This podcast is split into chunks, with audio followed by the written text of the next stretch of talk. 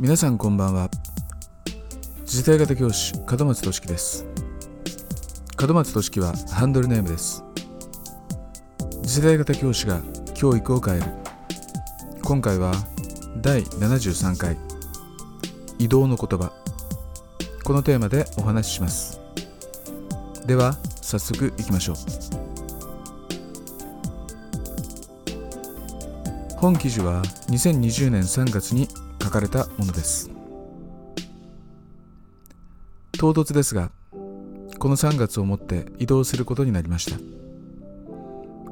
現在ごじゅうにさいの私は、移動先で最長はちねんかん在籍できることになります。それはつまりろくじゅっさい、定年まで勤め続けることであり、もしそうなれば、移動先の高校は私の教員生活にとって最後の勤務先になるということです。今日は年度末の職員会議があり、会議が終了した直後、定年退職を迎える同僚と、私と同様に移動する同僚とが会議室の前方に並び、皆が花束をもらいました。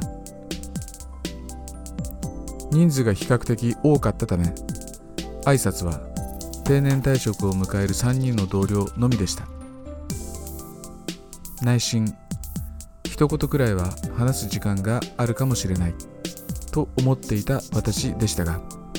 それは叶いませんでした。その時、改めて思ったことがあります。それは、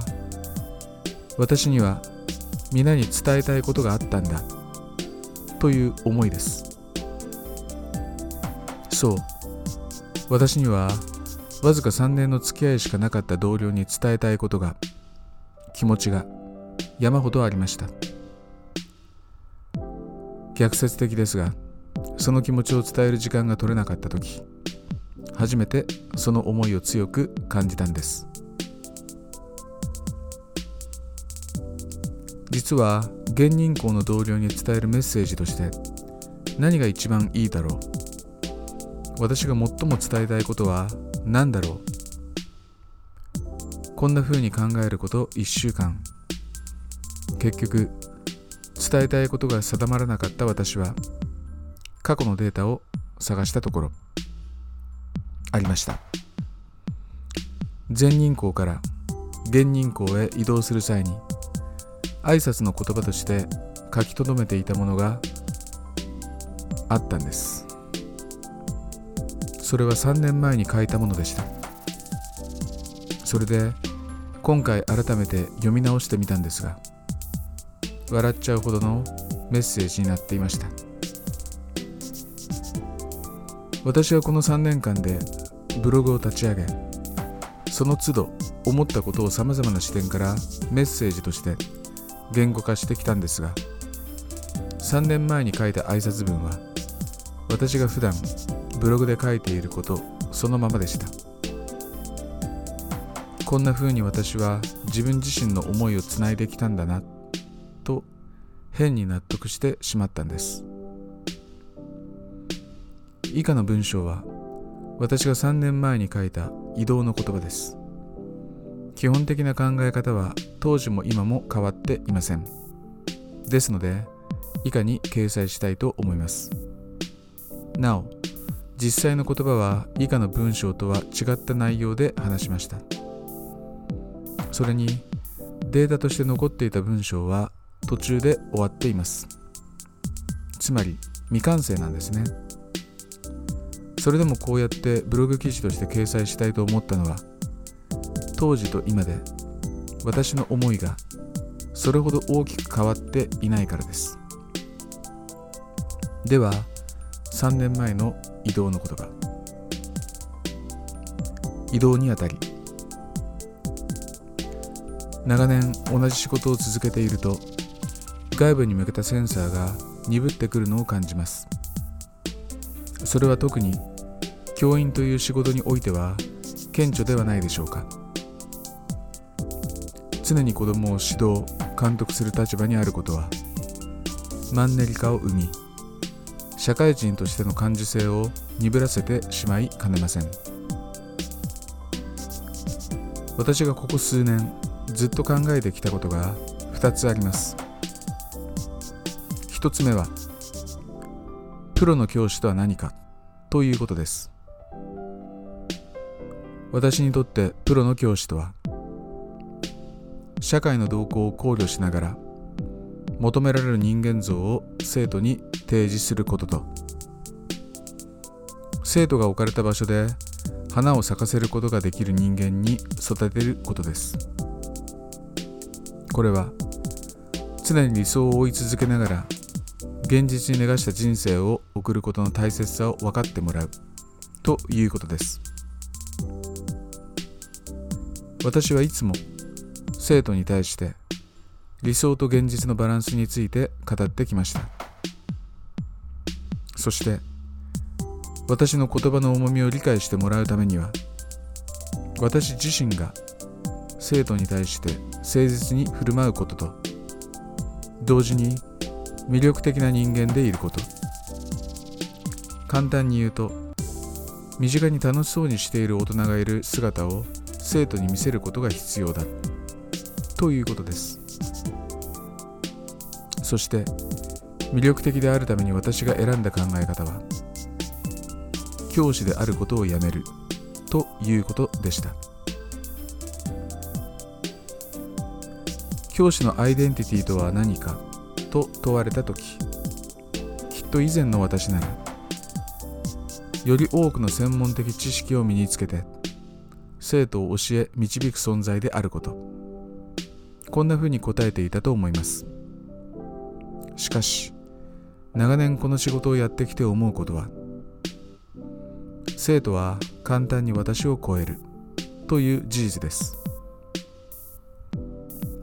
いちねんに一度くらい会心の出来と思える授業をしたと思ったこともありましたが、それは私が決めた授業進度、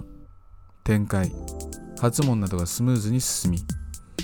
生徒がよく発言するという典型的な良い授業でした。生徒自身の理解度は考慮されていません。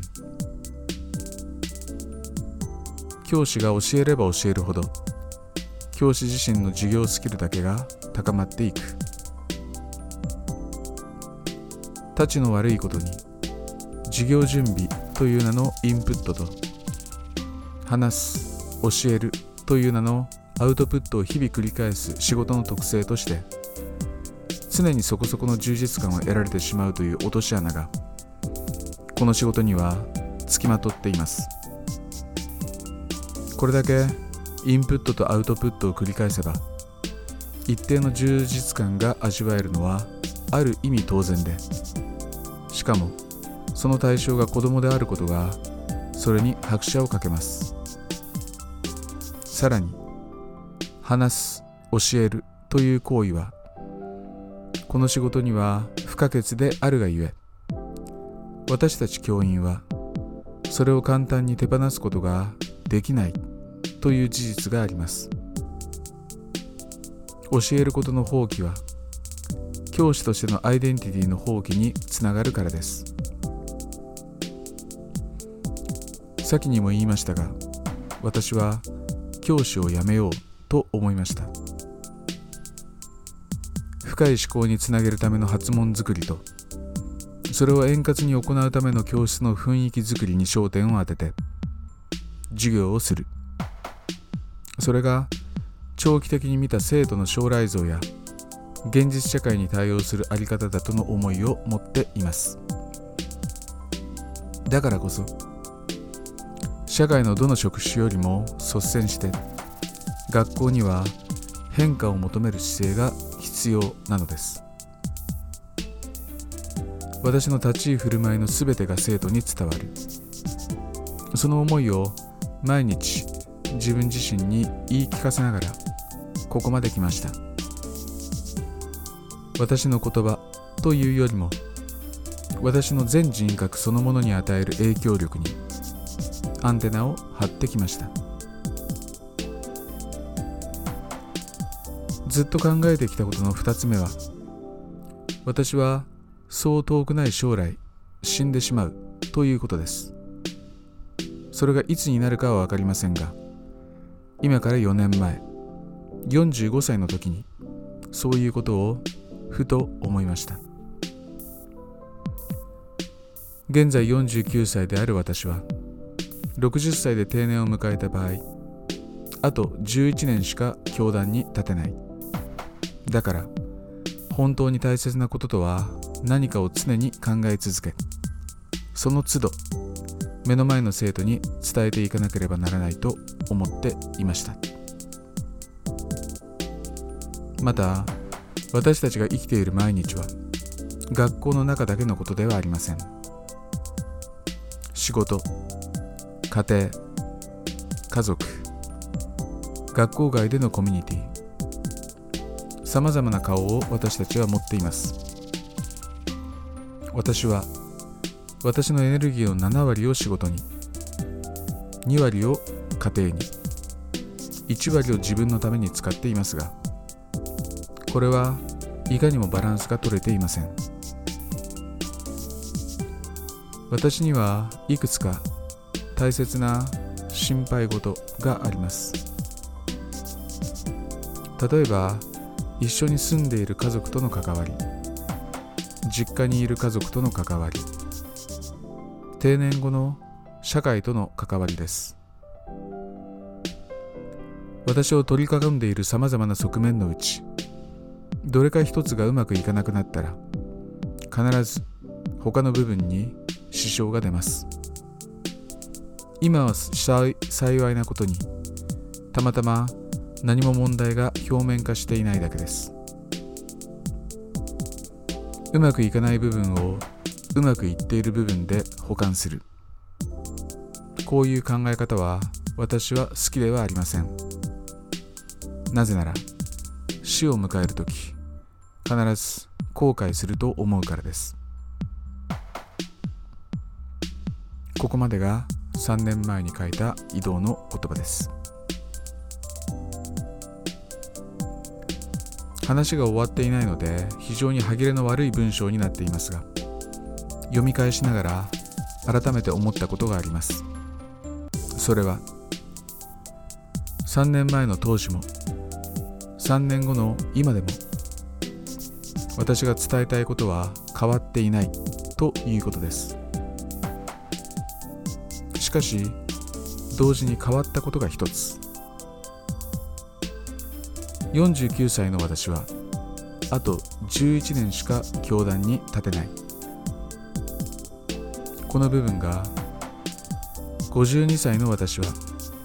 あとはちねんしか教壇に立てない、こんな風に変わりました。さんねんまえのあの日からはっきりと時間だけは過ぎていってるのです。私は自分自身に問いかけます。このさんねんかんでお前はどう変化した？このさんねんかんで自分の理想にどれくらい近づくことができた？このさんねんかんでお前はまた一歩死に近づいた。ところであと何年生きられると思っているんだ？私の答えはこうです。私はさんねんまえに比べあまり変わっていないのかもしれない。ただしがつからは残りのはちねんかんがスタートするんだ。半年単位で大きなスキルを身につけて、まずはさんねんかん頑張ってみる。チャレンジはいちがつ単位でやらなければならない。狙いを定めさえすればいちがつで何らかの結果が出せるはずだ。チャレンジしなければ失敗もない代わりに成功もない。ゴールを明確にしてイメージをしっかり高めて、投資を惜しまずに地道な努力を続けよう。移動にあたり未来の自分に背かぬよう。